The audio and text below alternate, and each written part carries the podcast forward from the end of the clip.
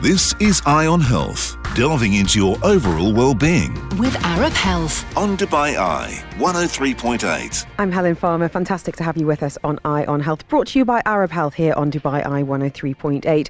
We are, believe it or not, two years into a pandemic. Look back on how much has been accomplished and ultimately how we as the UAE have responded and evolved in the wake of COVID 19. Looking outside to other industries where things have been adopted for the betterment of our health as a society. We're talking to some incredible guests. We've got Brandon Rowberry, the CEO of Digital Health at Aster, and Dr. Rahul Goyal, the Senior Vice President of Clinical Engagement at Malaffi Abu Dhabi and Consultant Family Medicine at Mediclinic Middle East. We are talking about the evolution of COVID and how different countries have been adapting to it over the course of, well, two years now. And joined now by the CEO of Digital Health, we've got Brandon Rowberry joining us from Aster. Brandon, thank you so much for being with us today at what I'm sure is a very busy time for you. Can you tell us a little bit about your role and what you're doing historically, BC, before COVID?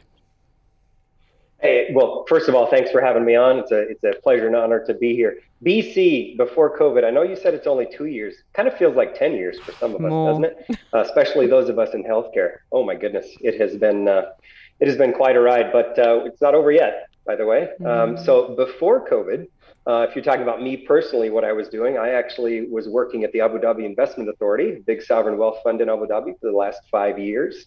And then previous to that, uh, uh, had held some positions with the Mayo Clinic in America, as well as United Health Group, and have been a health tech investor and those kinds of things.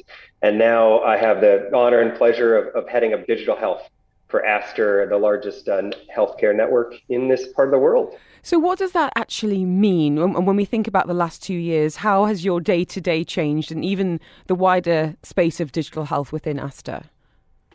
Uh, the, the, the space has changed quite a bit. So if you would have asked me two years ago where digital health would be today, I would have said, well, two years farther than it was before, right? The adoption rates with the technology, people actually using it. I think what we've actually seen is about a decade leap forward in terms of adoption of digital health, people getting into the space, investment moving into the space and where it's going. Why I say that is because as you look through the various waves of COVID that have come, there's naturally a peak in not only what happens with COVID, but also what happens with kind of your normal virtual care, the ability to talk to your doctor online, do all those kinds of things. And you expect it to kind of peak out and then come crashing down.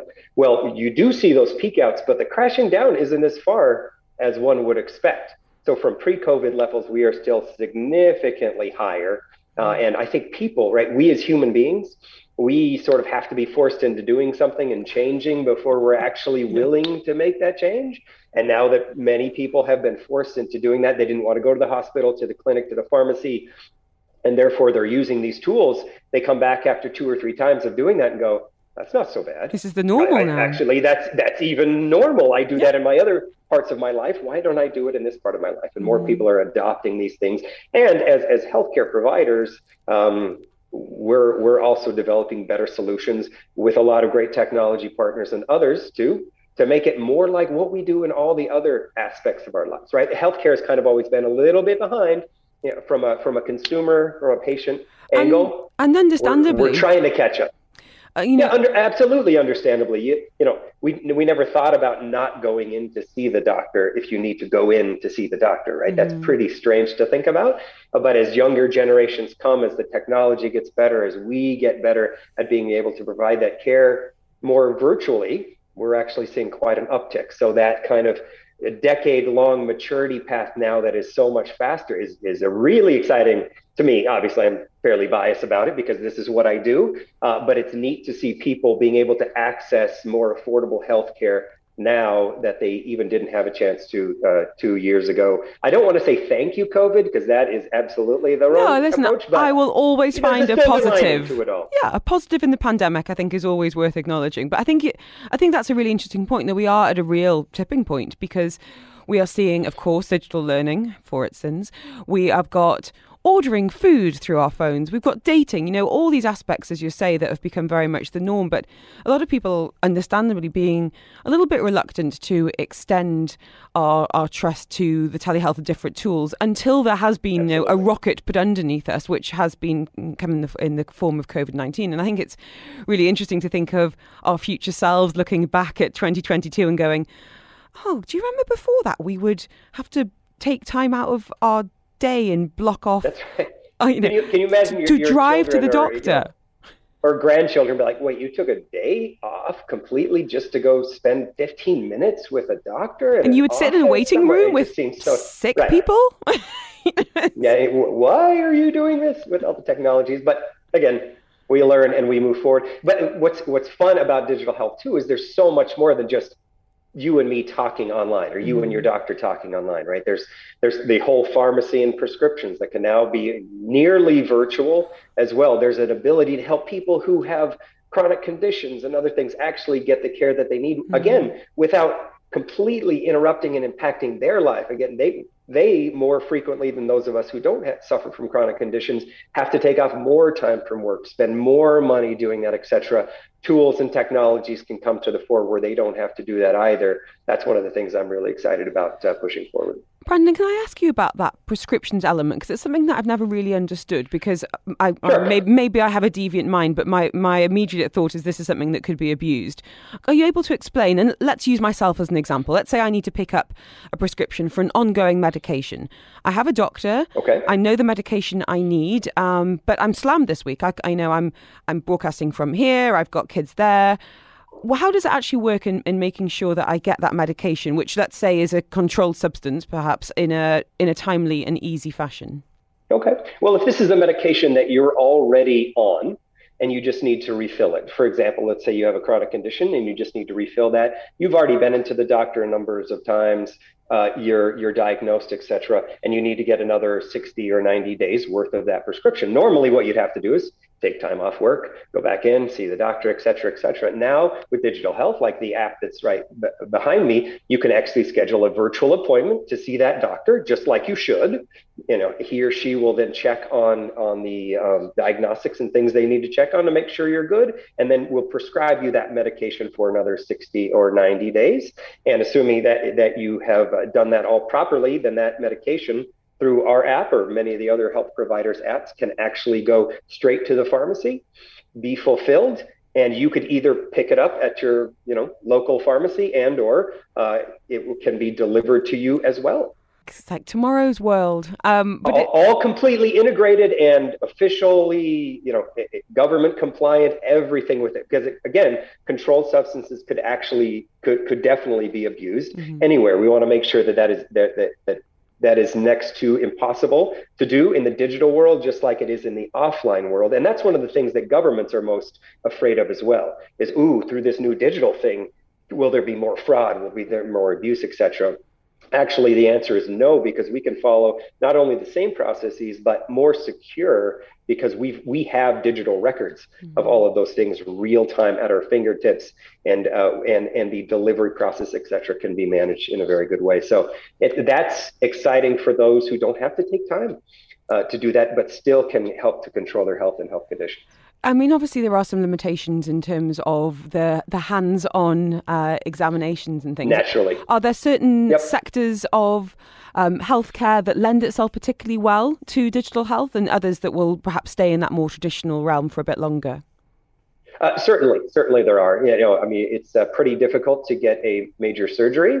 Uh, without actually physically going somewhere to get that happening, or we don't have complete mobile surgery units by robots that are coming to your house to replace your knee for you right? That's that's not in my foresight quite yet. Maybe someday that will be. However uh, things like small uh, day-to-day things managing your chronic conditions for example diabetes or or other conditions that one may have can certainly uh, um, happen that way.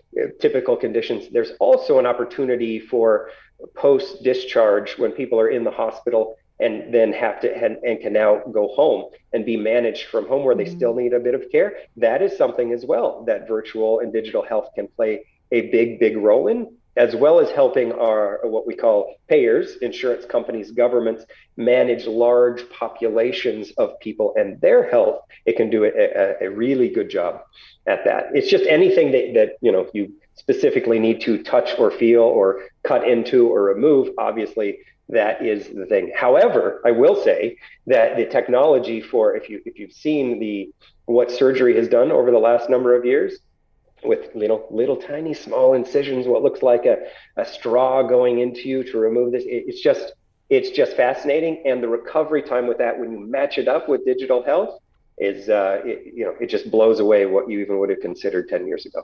It's going to be incredible to see what the next 10 years brings. And it does feel like covid has been in some ways in, in your words, kind of a, a, much needed catalyst for some of the technology that might have been, you know, tinkered with behind the scenes and going on perhaps without, you know, many of our knowledge. Can can I take yeah. you back two years? I think it was about two years since I first heard the dreaded words COVID 19? Yes, it was. Well, let's see. I mean, it's January now mm-hmm. uh, in the UAE. I was in Abu Dhabi at the time. I think it was March, beginning of March, something like that. But so, those words came and we did they just said oh for two weeks we're going to do this thing right? And nobody had any idea of what it was. The government you know leapt into place. We were all kind of locked down at home. I remember my children were learning from home. I was oh, working man. from home. And then it just kept two weeks became another two weeks became another couple of months.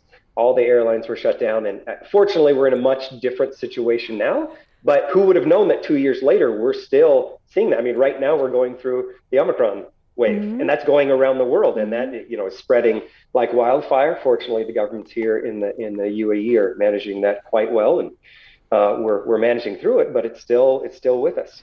Exactly, but you know, I'm hearing the phrase, you know, post-pandemic world quite a lot, and as you alluded to earlier, it's certainly not a post-pandemic world. But we are, while cases are currently rising, and perhaps we've never had as many active cases ever before, we are in a very different place now, and the vaccinations being a huge, huge part of that, in we terms are, yes. of, uh, well, of course, um, immunity, but also in terms of severity of symptoms as well. So I don't want it to be doom and gloom um, in that we are still wading through a pandemic because an awful lot of us are doing a lot better than we would have been. But, but we are. Let me let me touch on that just a minute because we are in a very very different point. Last March, when this first started, the governments not only here in the UAE but around the world essentially got to healthcare providers really quick and said, "You do whatever you need to do."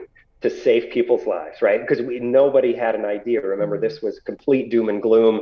I mean, here at Aster, we took over hotels. We stood up. We, are in we're in ten different countries here in this uh, area of the world. We, we stood up hospitals within days. We uh, we did things that that governments gave us a little leeway to do just because we could do them fast and get people done. Now it is a very completely different story. Now you need to do things in the proper order and making sure they're done well, and we have capacity to manage those kinds of things, even though we're still going through it. So hats off to both the healthcare system as well as the governments around the world for reacting in a needed way so so it wasn't you know worse than it is and we can get to the place we are today much better um, and you know we'll probably see more renditions of covid right? I'm not making predictions but no, this is just how these things work. That's how a virus works and evolves and it will be something yeah. that we that we live with on an ongoing basis. But you know take to take you back to that time where you were getting phone calls saying this is what we're facing and this is what we need from you how quickly do you think the healthcare industry was was able to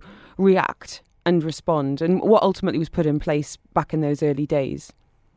Uh, they were uh, speaking specifically of the UAE and, and countries around here. Uh, they reacted very, very quickly. I mean, it was all hands on deck uh, within a matter of days. Uh, Aster, for example, uh, reacted within days to get these things stood up to put people on shift, and people were volunteering in order to to make sure that they could be in a position to make people's lives um, more safe and better. Uh, they stood up the the first one Aster platform in, in other areas similar to this, though not exactly the same, literally within days.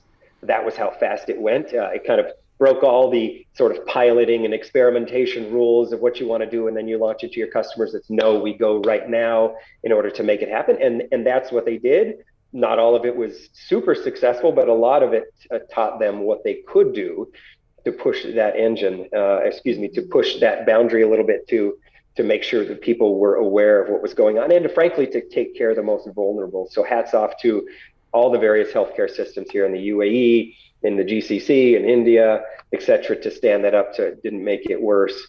And, and then also now we're taking the learnings from that and, and being able to put some of those things in place so that uh, that we can make lives better today and God forbid, uh, for another pandemic or something else that were to come away where we can do that a little bit better. I think the UAE had a lot of good flexibility in the mm-hmm. system.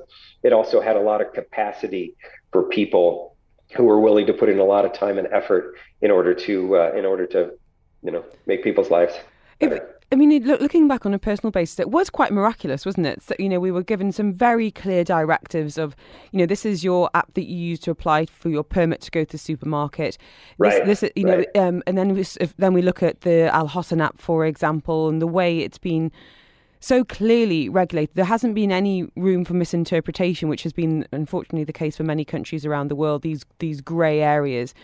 We've we you know we've got a compliant society. We have got clear guidelines, um, recommendations that are layered up to ultimately keep society safe. And as a result, I feel really lucky to be here in the UAE over the last couple of years. Yeah, we're really very blessed to be in the country that we're able to be in. Absolutely, and that's why so many people come to this great country uh, to take advantage of the, not only the lifestyle here, but the, the safety, how good it is for, mm-hmm. for the kids, for business, etc., because they know what they can expect uh, and hopefully we can you know just continue to push the edge on on uh, on the, what we're able to do for them. And it is a society government that is really fast to embrace change and innovation um, and be really forward thinking. And I think this is a really good example of, of this in practice.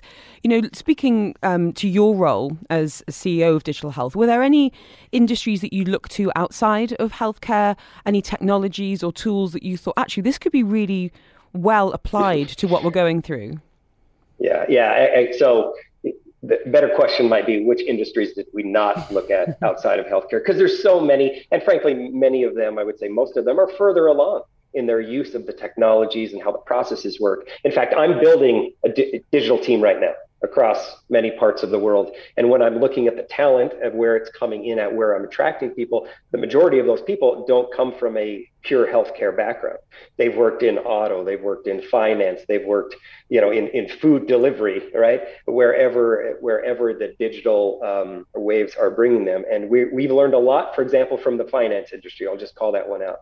Banking, finance, et cetera, is much, much further along understands the consumer experience mm-hmm. process much better than we do. Obviously, they do something very different, but just the way that they go about using it, the accessibility, and also the, and the, security as well. Path. When you know when you look right. at money, thinking about financial and data breaches, this is absolutely key. And healthcare is no different when you're looking at precious data. That's exactly right. Your financial data has to be rock solid, secure. Your healthcare data, absolutely right. There is no room for breaches or something finding out about that. And governments are really specific about you know the data being within the country and how that gets used. So we can learn a lot from our colleagues on other sides of the mm-hmm. financial, uh, excuse me, of the digital aisle uh, on that one. So the fin- finance industry, I would point to as one that we've learned a whole lot from. I'll say from a consumer standpoint, though, we've learned a lot from the fast moving consumer goods companies and the delivery companies and others because they live and breathe on what the consumer and customer wants, mm-hmm. right? If you develop something that they don't want, you just don't get any sales, right? You, you, you go straight down. And we in healthcare can learn a lot from that in treating our patients like customers, like consumers, uh, and, and really orienting ourselves around them, less around the healthcare system in general and more around them. And I think that's where you're really going to see digital health uh, make leaps and bounds over the next couple of years so that people can use it just like they use all of these other technologies in the other parts of their lives.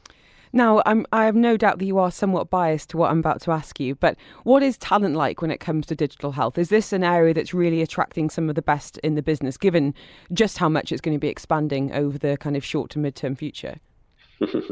yeah, I am biased, absolutely, um, but hopefully in a good way. What I'm seeing is what we what we find is the talent that want to move into digital health often come from other industries. They've got lots of digital background, but they seem to be also mission driven people who want an opportunity to give back and for them to talk about themselves and their kids, et cetera, and leave this kind of legacy with, hey, I'm not only doing something I really like to do, it's fast moving, uh, it's consumer patient oriented, but it's also on the healthcare side, there's something sort of a little bit personal mission mm-hmm. about that as well. It may be a little more important than getting my food delivery from 30 minutes to 20 minutes is helping people live live healthier lives. And so when we are attracting people, it's very interesting in almost all cases as I talk with them about why would they want to come work for an Aster when they can work for an XYZ finance company, right? Or a fast moving consumer goods company. And, it, and it, many of the times, the most of the times, it comes down to, well, I also want an opportunity because it fulfills my personal mission too. So where those things intersect, that's where we're finding the talent. And fortunately, there's lots of good talent that wants to be a part of this, and uh, we're we're open to to having you to push it forward. That's really interesting. So it's not just about the technology and the excitement, but it's also about those values being aligned. Um, yes. can, can, I ask what the future might hold? Um, what, what, are you working on behind the scenes at Aster in the digital health space that we as consumers, patients, customers could be availing of uh, over the course of 2022 or maybe even beyond?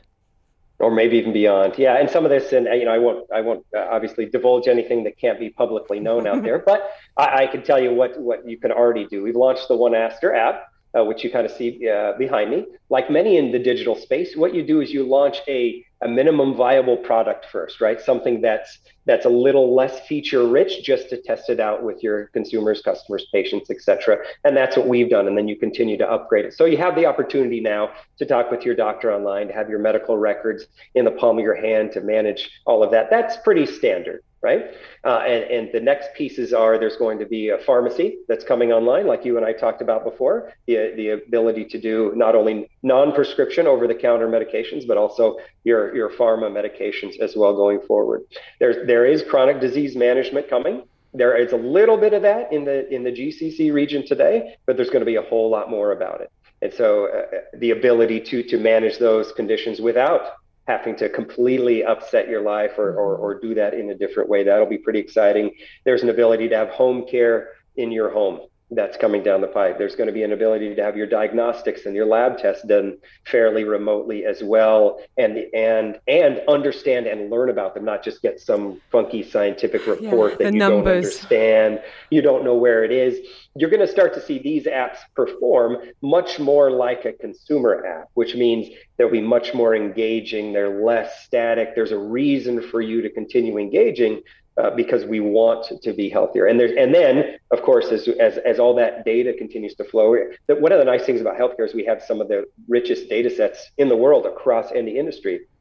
Now what we can do with those with machine learning and AI, right, is stack that on top of that and actually start to to get in front of where people want to go and and, uh, and need to go. And that, frankly, is a really exciting future. That's a little bit further out because it takes more data and more uh, processing power to do it uh, but excited to see it come into that way. And then we will start integrate. You'll start to see these things integrating across sectors. So when I talked about finance or consumer goods or some of the others, some of the healthcare pieces will start to integrate with those as well. So pretty exciting future. Smidge bias, and hey, if you're great talent, come see me. Um, I think that's a really interesting point that you know we're moving towards keeping people healthy and prevention rather than necessarily the treatment of diseases and, and ongoing illnesses. And I just wanted to, to quickly ask about, you know, wearables and other apps integrating as well. You know, I've got my smart, I don't know what watch you're wearing today, Brandon, but I know there's lots of, there you go, lots of data being gathered all the time, perhaps without us even realizing. How do you think those are going to be working together in the future? Uh, so that's actually been a long time in coming. We've been thinking about this, the, you know, the integration of some of these wearables and devices for many, many years, and integrating them. The, the key there is there is a torrent of data that comes off of all these things. The issue is if it's just data, the doctors and healthcare providers, it, it, it, overwhelms them and it doesn't give them much. What it needs to be is data that, that gets put into an analytics mm-hmm. engine that then gives you insights into why does that matter and how does that keep you healthy. Um, and that's the key. So that, for example, the apps, the platform that we're developing has ways to integrate that data so that you personally can keep track of all of the things that you want to on your health markers. It also has the ability now with the kind of Internet of Medical Things to integrate those various devices for your for your doctor or whomever is your care provider to take care of you there as well. Um, we're still figuring out how to dial that in, right? Right what's the what's the right what's too much mm-hmm. information what's what's just the right level of insights and a lot of it has to do with what particular conditions that you might have or if you're just a consumer of health that just wants to keep yourself healthier, that's an you have an ability to do that well. So you'll see that short time in coming. And uh, fortunately, we're going to try and be as agnostic as possible to particular devices so that you, as a consumer or patient, have your choice of how that gets done really exciting time, to be honest. Um, and as you said, it is. It really so, is. Some positives coming off the pandemic that you know, should something happen again, we're going to be a lot more prepared. We're going to be a lot more open as a community to telehealth, to testing um, and to you know working with people, people like you to make sure that we're saving our time and our sanity, hopefully as, hopefully as well. Brandon, thank you so much for joining us. Up next, Dr. Rahul Goyal, the Senior Vice President of Clinical Engagement at Malaffi Abu Dhabi. He's also consultant of family medicine at Mediclinic Middle East in Abu Dhabi. Eye on Health on Dubai Eye 103.8. With Arab Health, uniting the healthcare community through business and education.